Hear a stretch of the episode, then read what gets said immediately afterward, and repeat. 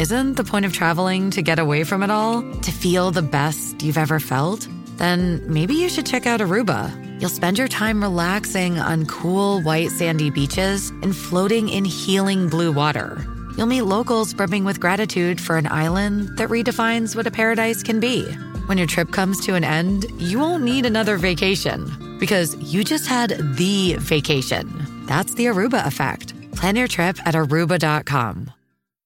Today on the newscast, the Russian invasion of Ukraine has begun. We're here in Israel with the inside story and all the breaking details next.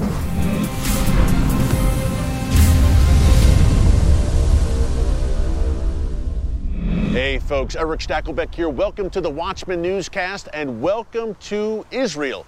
I'm in the Jezreel Valley right now on a very windy day, as you can tell, in the land of Israel. I'm in the shadow of Mount Gilboa. Now, you may know that from your Bible, of course. It's the place the Bible says that King Saul and his son Jonathan were killed by the Philistines. I'm also just a stone's throw from the Valley of Megiddo, also known, of course, as Armageddon.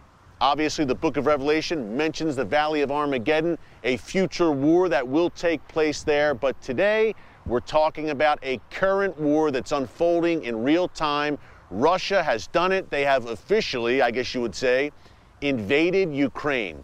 Now, the big question, and we posed this on last night's live stream. If you missed it, you can check it out here in our archives.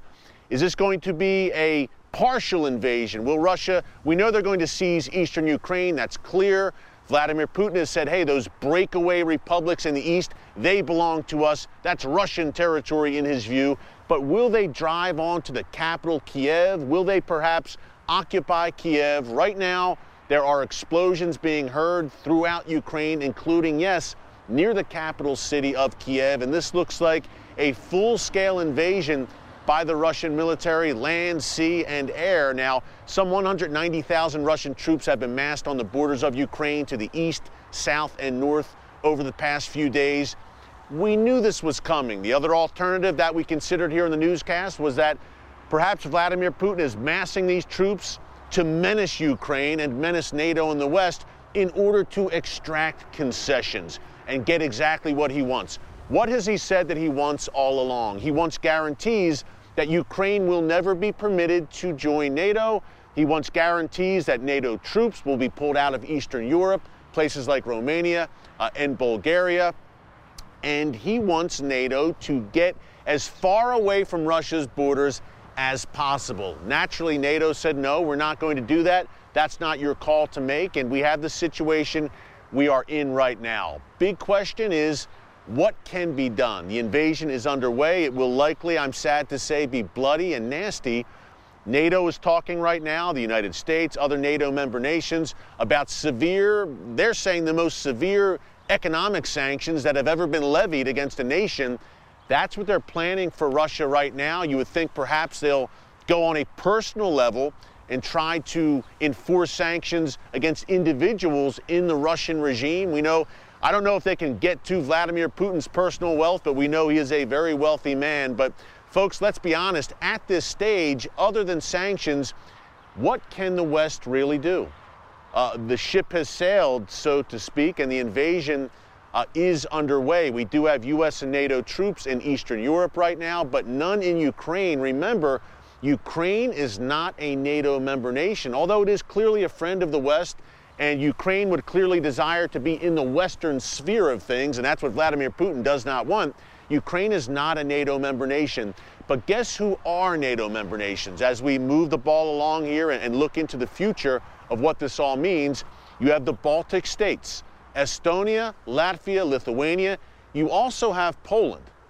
As Vladimir Putin takes Ukraine, does he have larger ambitions? And that's been the big question here all along. What does Vladimir Putin want? We've explored it here in the newscast, of course. I can tell you right now that Latvia, Lithuania, Estonia, and Poland are, are rightfully concerned and very nervous about Putin's next steps beyond Ukraine. And we've talked frequently here in the newscast about what he's doing not only in Eastern Europe in his backyard, but in the Middle East, at Israel's doorstep, a stone's throw from where I am standing right now in Syria. What we're seeing right now, in, to my mind, would not have happened, folks, without what unfolded in Afghanistan back in August. Why do I say that? We knew that Vladimir Putin had been planning this for some time, but now, this moment, perhaps it's a bit earlier than he originally intended, but perhaps he decided to accelerate his plans after what he saw unfold in Afghanistan back in August 2021. And what did he see there? A complete debacle. He saw the world's most powerful nation, a leader of the free world, the United States, uh, basically cut and run. Not the U.S. military, not the brave soldiers of the U.S. military, but the administration in Washington, D.C., the political leadership made a disastrous move in the way they conducted that withdrawal from Afghanistan. It was a global embarrassment that really showed weakness. What did it do? It emboldened and empowered Russia, China, North Korea firing off ballistic missiles now, and of course, the Iranian regime. More on them in a second as we talk about the effects not only of Afghanistan, but Ukraine.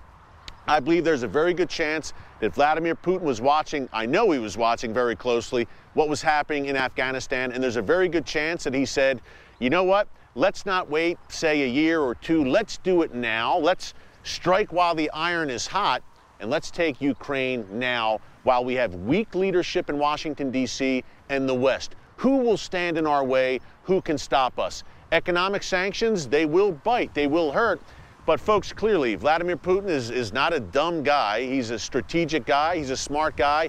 He's been planning this for some time now. I'm sure that he and his inner circle have considered the consequences of this Ukraine invasion, as has Xi Jinping of China as he looks over the horizon at Taiwan.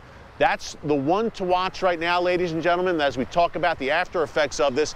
And by the way, as we pray for the people of Ukraine right now, and pray for their safety and that if they need to get out, they get out of the country and just God's hedge of protection over the nation of Ukraine as they face this onslaught.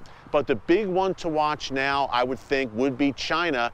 And is China looking at Taiwan? We know they're looking at Taiwan, but are they looking at a sooner rather than later type of move against Taiwan? They're watching this very closely. They watched Afghanistan. Now they're going to watch what we can call the Ukraine effect. How will the world and the West react? How bad will the sanctions be? What will Russia accomplish here? Remember, Russia and China getting very cozy, getting closer together right now. And that's one reason I believe that Vladimir Putin does not really fear Western sanctions. He can go into the arms of China and get assistance there on an economic level. China watching closely. And of course, the Iranian regime, I mentioned them a minute ago, and their proxies. We've been reporting here in the newscast on a practically daily basis that they are becoming emboldened without a doubt. We have Hezbollah, for instance, probing a stone's throw from where I'm standing right now, Israel's northern border, just last weekend with drones. North Korea firing ballistic missiles. So the world's worst actors are feeling empowered and emboldened right now. Needless to say, it's a very dangerous time, it's a perilous time, but guess what? We also live in Bible times. God Almighty is in control. Don't fear and don't fret. God still sits on the throne, but we, we are seeing right now uh, in Ukraine is, is very nasty business. Again, keep the people there in your prayers. I'm continuing to film here in Israel and getting the inside story from Israeli officials, current and former Israeli experts, decision makers on what all of this means. We're going to have a lot of great content coming up for you here on the Watchman Newscast and the TV show on TBN in the days and weeks to come. So stay tuned. And from the Jezreel Valley in, Israel, thanks for watching. God bless you. And remember, never hold your peace.